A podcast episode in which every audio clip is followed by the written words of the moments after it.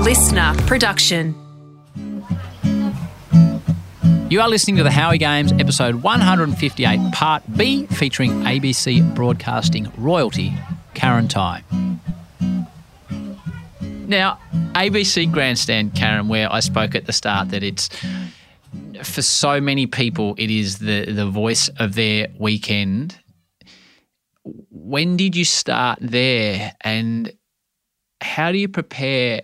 So, how do you prepare for a day on ABC Grandstand? For the half percent of the audience that haven't heard it, Karen basically takes us around Australia and around the world of sport in a six hour period filling us up to date on scores, interviewing people. It must be a real fly by the seat of your pants job because I presume when you go on air at X o'clock, you don't know in an hour and a half time who you're going to be speaking to from the Australian rugby team or the Australian Davis Cup team due to modern media. I presume you just get a producer saying, right, we've got such and such away you go, Karen. Yeah, yeah.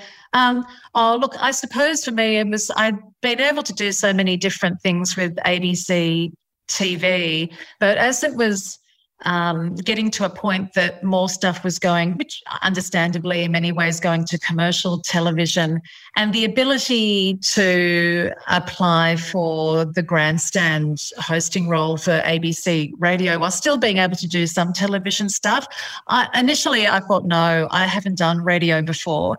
And Tracey Holmes and Mike McCann, this was the start of uh, grandstand around the country, which, my gosh, that was like, I think that was 1990, um, 1991 that that started. And so that was really a coming together. It was a big change for ABC Radio Sport around the country. And there were those that lost their jobs at the time. Um, so there was there was some heartache there, but there was also look, why don't we come together and do some national programming? And so when the ability came up to to apply for, I thought, look, I'll give it a go. And um, I joined up, and it was wonderful because for me, I had always loved listening to ABC Radio for the cricket. I'd always loved listening to the coverage of the Olympic Games, the Commonwealth Games. And I was a bit overawed, I have to say, at the start to yes. think about, wow, could I fit in? Across Australia, you're tuned to ABC Grandstand. Great to have you with us in the world of because I remember like flashing back to television when we did some golf coverage, which was enjoyable. And Jim Maxwell had come across. Um, he loves his golf, and he had come to join in to do for one of our broadcasts. I was so nervous about going out to say hello to him, but you know, once you, as you say, once you meet somebody, it, it's so very different. So, yeah, so to start with, yeah, we did um, the whole day. It was very different, I suppose, to start with because a lot of the days, to for summer grandstand, this is. Um, we did a lot of Sheffield Shield cricket. There was a lot of around the grounds. So that's always been my biggest joy um, to be able to go around the grounds, do some interviews in between. But I would love, you know, going to like Jim Maxwell, Kerry O'Keeffe. Goalie goes was very wide of the stumps and he's pushed out on the offside. Katisk Katisk, because you brought a, a modest spinner who's not hurting us. What is the word you used before that? Katisk Katisk. Katisk Katisk. You know, Big mistake. I'll stick to what it's I. Un- Skippy call. Uh, I'll stick to what I understand. A single down to backward square leg from uh, from Clarke. Sound effects part of a commentator's, re- commentator's repertoire. Did you did you watch Skippy? Skippy. The bush kangaroo. No, I, all I, listen. I come from India. Yeah, but we don't Skippy get kangaroos in India. We don't we don't get cartoons with kangaroos in them.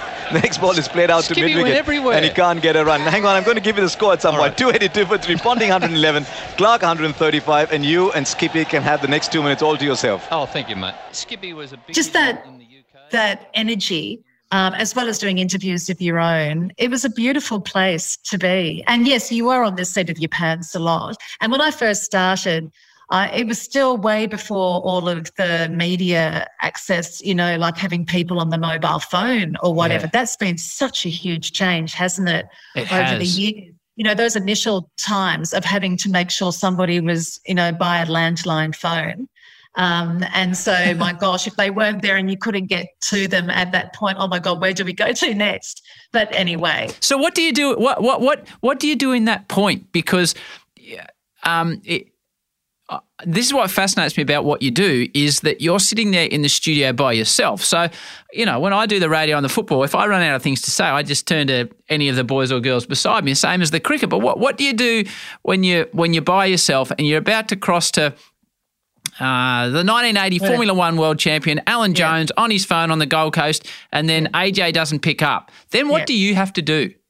Oh, look, it's it's beautiful if you can have um, co-presenters say around you just to throw ideas.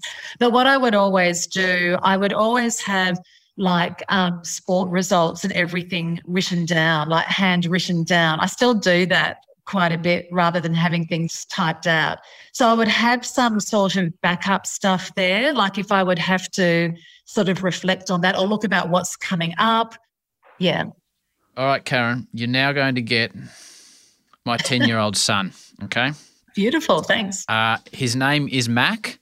Um, but he, he, for whatever reason, as a young man, he started calling himself the Big Penguin. So the name has stuck. So hopefully, over in the West, you can hear his question. Here we go. Hey, Karen, Big Penguin here. First off, it's really good that you're getting better. I'm really happy for you. Anyway, my dad's told me you're really good at interviewing. And dad, being a bit of an interviewer himself, he really thinks that's a good thing. Anyway, if I had to interview anybody I could in the whole world, I'd probably do Chris Lynn because I think he's really cool and I really look up to him. But out of all the people you've already done, who else would you want to do the most? Oh, thank you. Gosh, but that's a that's a challenging question, isn't it? Um, he doesn't mess around, Karen. See, oh, I butter the guests up, and then he just comes in bang with the hard ones. We're we're a good team. Oh, we're a good oh, team. That, that's beautiful. That's beautiful. Oh, I suppose in terms of I've interviewed her in the past uh, down the track, and I think it'd be beautiful for you to do again. Ash Barty with yes all that she's done, and you know what the future will hold for her, and just the whole story that so many of us know to this point. Um, how she made the announcement that all she's achieved in uh, so brilliantly in, in tennis that now the next stage of life is coming, whatever that holds for her. I think that you know, she would be a most wonderful person to sit down and yep. have a, a, chat to again. Yeah, along with so so many other people. But yeah, she's she's a shining light. The thing that um, that always strikes a chord with me as I was saying often on road trips, is the true national operation that is the ABC. So you'll be there on a Saturday or a Sunday afternoon, and you might get a text message from Frank from Marble Bar, and he's telling you it's 49 degrees, and then yeah. Jane from Ipswich, and she's driving a tractor, and um, Barry from Ceduna who's out chasing the sheep. And, and, when you read those messages out, it makes me smile because it, the, the, ABC connectivity to the true country that is Australia is like no other broadcaster has the ability to do. It's been a lovely thing. And I think you hear that so often when we're truly national with the, the yeah. cricket in the summer. And that's a beautiful thing to hear. And it, it makes my heart go boom.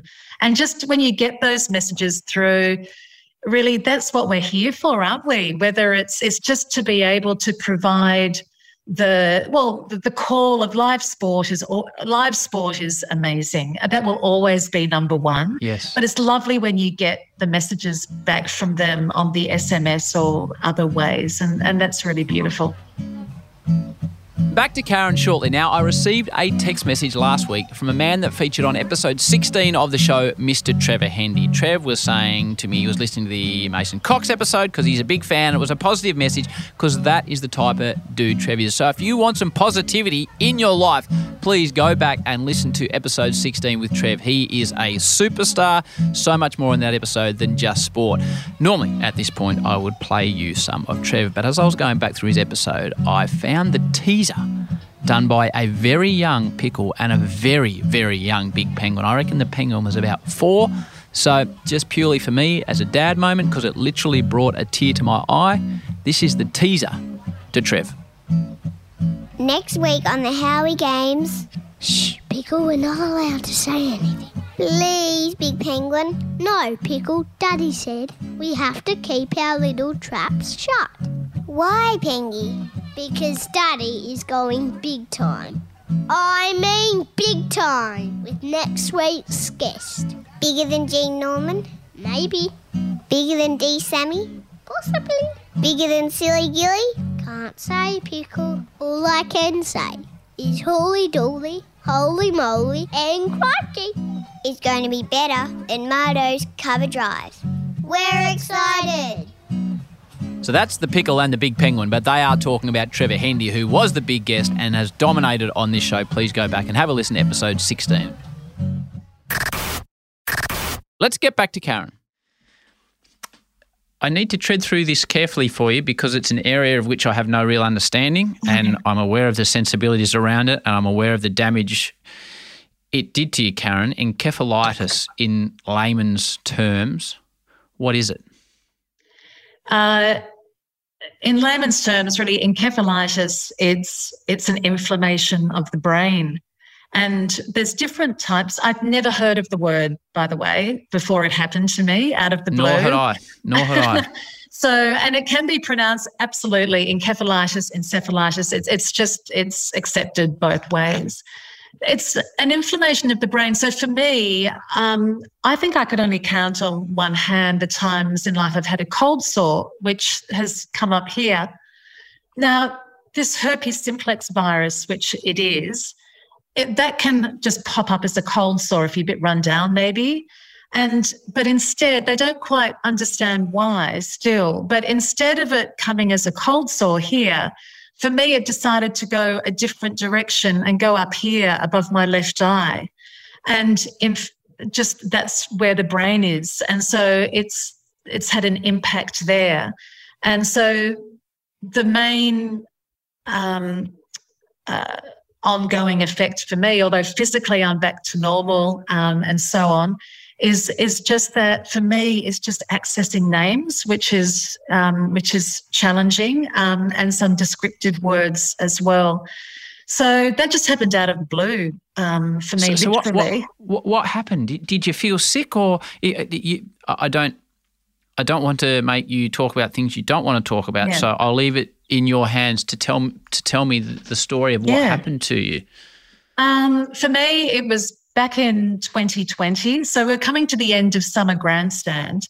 And as you know, like it's really, really busy. And, you know, all of my colleagues who are going into whether it's the rugby league or the AFL, and it was just a busy time. And it was just a, a Monday. And I remember getting up and I just felt just a little bit off. But I, I just didn't even want to have any toast, a cup of tea, let alone a cup of coffee. And I thought it's a bit weird, but I didn't feel nauseous as such, just a bit off. And um, anyway, I thought it's a busy week. Come on, I've got a good producer there. Let's just get through this. Anyway, cut a long story short, um, I was feeling like that every day of the week. And I thought, look, if it gets a bit worse, I'll go to the doctor. But on the Saturday and Sunday, we were on air with Summer Grandstand. And at the end of the Sunday, when I was off air, my beautiful producer, she had to leave straight away. So um, I said goodbye to her. Then I was just uh, on my own in the studio. And I thought, I'm, something's not right. And I was just feeling off. And I just thought, I need to get home. I was all right to get in the car to get home. I remember walking inside at home, and my son was playing some game with friends on the TV. And I just saw him and I just said, Look, I've just got to go and, and lie down. Oh, yeah, mum. I lay down there on that Sunday and I was just feeling nauseous and not right.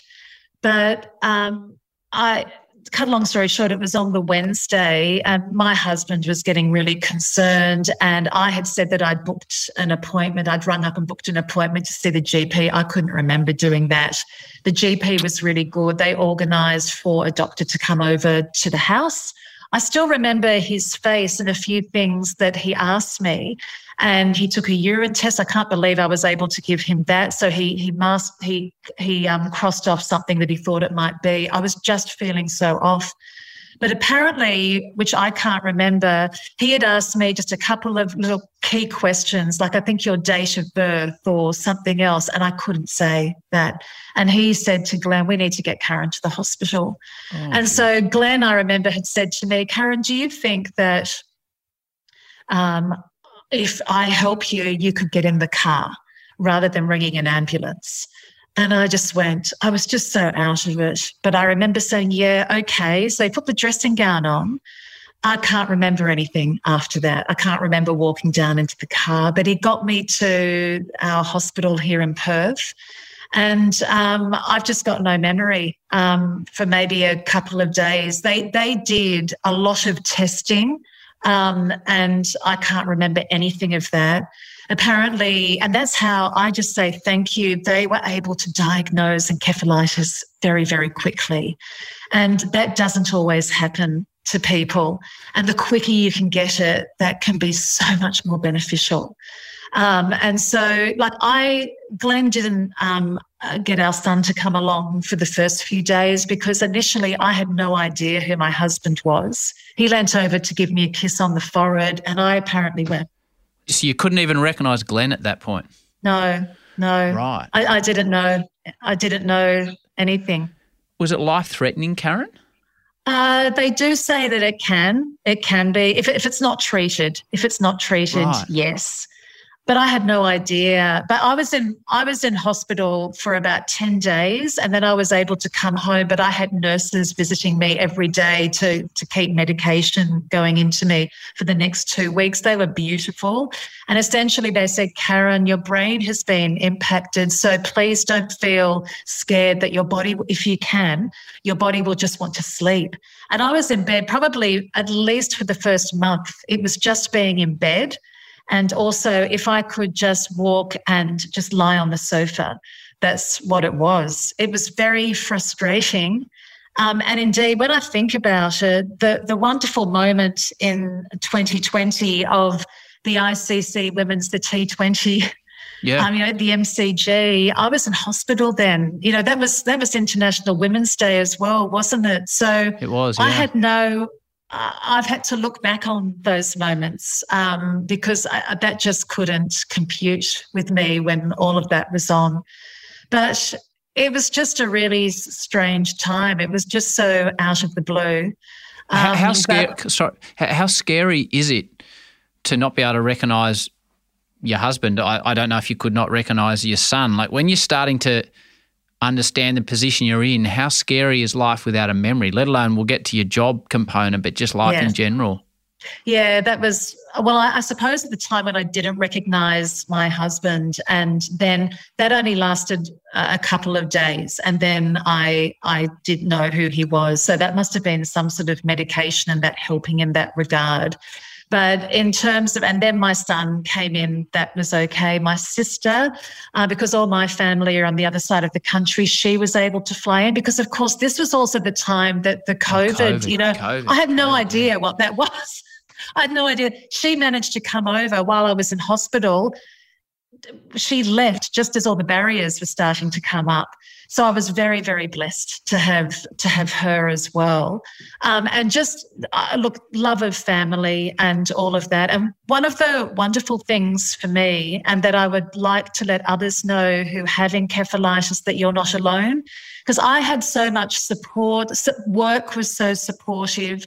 Um, my family, husband and son, friends, also supportive, but I still felt so very alone. And I, it's a it's a it's a weird thing to say. Like I just thought I'm not I'm not me and what's happening.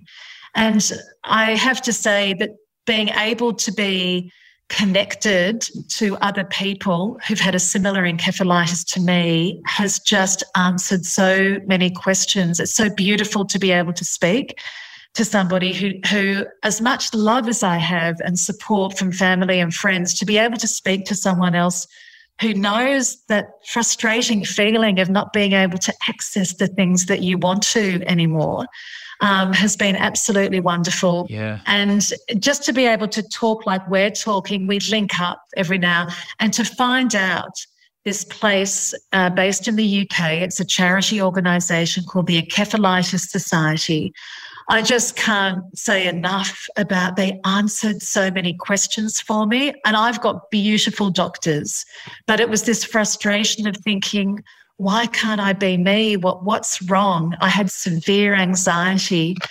the information that they've been able to provide and to be able to meet others who are going or have gone through something similar.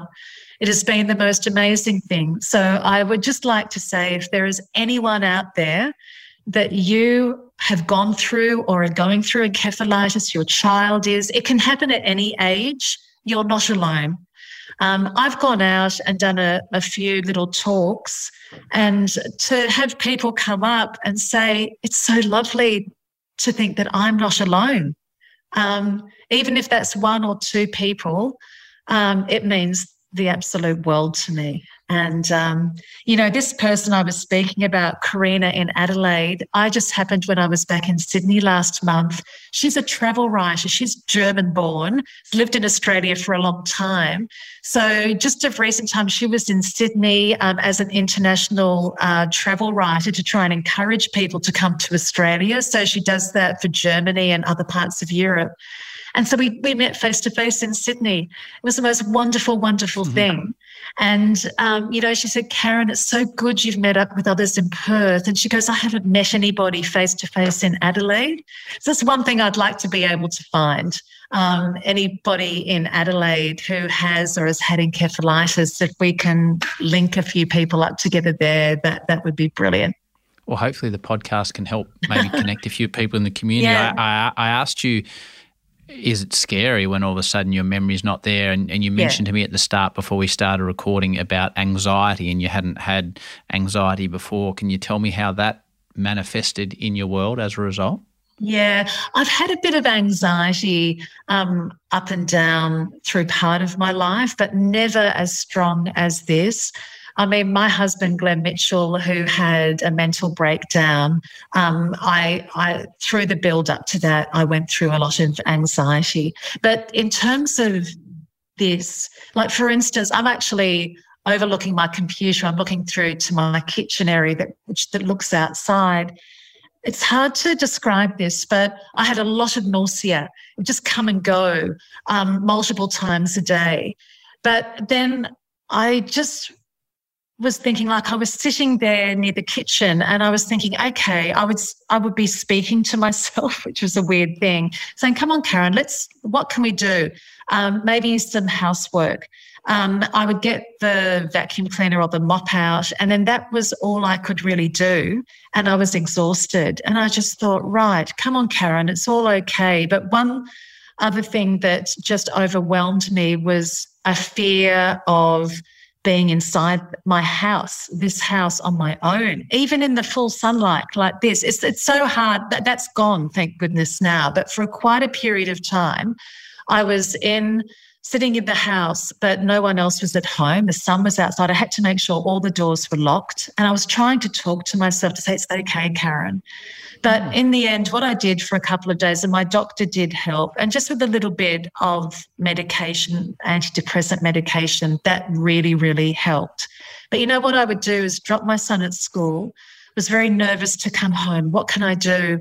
I would go to a little cafe because there were other people around and I felt safer being in the cafe. It's weird, isn't it? Um, and then my doctor was amazing. And so that's helped. But also, night, I never thought I got so scared of the nighttime. Even with my husband and son at home, we've got a lot of windows. We've got all the shutters around here, but towards the back, because it's private, we don't have any curtains or shutters. But even with my husband and son at home, I felt so scared that people were looking in. And I thought, I'll never be able to walk outside in the nighttime again. Or I, I'll never be able to do that it was this overpowering, it felt like the real me was here. But all of this other stuff was pushing across. Uh, that's the best way that I can describe it. it so a, it was a, just overwhelming. It's, it was the weirdest, weirdest, and that went on for for such a long time. But thank goodness that's gone. And you know, like even things initially, sorry, jumping around here. No. But um, like for three months, so sometimes I've got to look back and think things that I can do now that I couldn't do for quite a while. And talking about accessing names, I couldn't tell you my address. That's something as simple as that.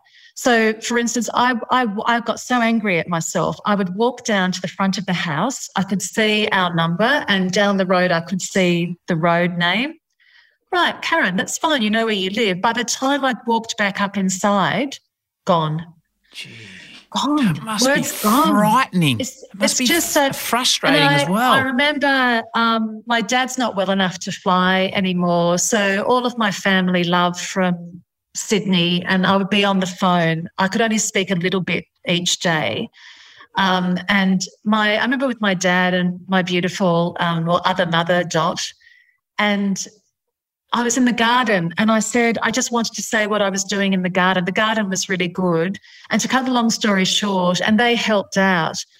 In the end, I wanted to refer to agapanthus, but I couldn't say that word. So I said asparagus. It's, it's not asparagus. But I couldn't get the right word. Asparagus kept coming, but it was agapanthus. Anyway, there, that, that's the type of the, the words just not falling in the right place. So, so I appreciate how open you're being with me and how honest Yeah. you are, because I don't imagine it's an easy thing to talk about. And I'm so Yeah. glad, as Mackie was as well, the penguin, that you are so much further down Yeah, the track. thank you. But as as somebody, Karen. I've described what you do as a job and your ability to interview A and B and recall C and D and E. yeah. Yeah. How you must have been concerned that you would never be able to get back to work because your Oh, whole yes. job is Yeah. memory and recall. Yeah.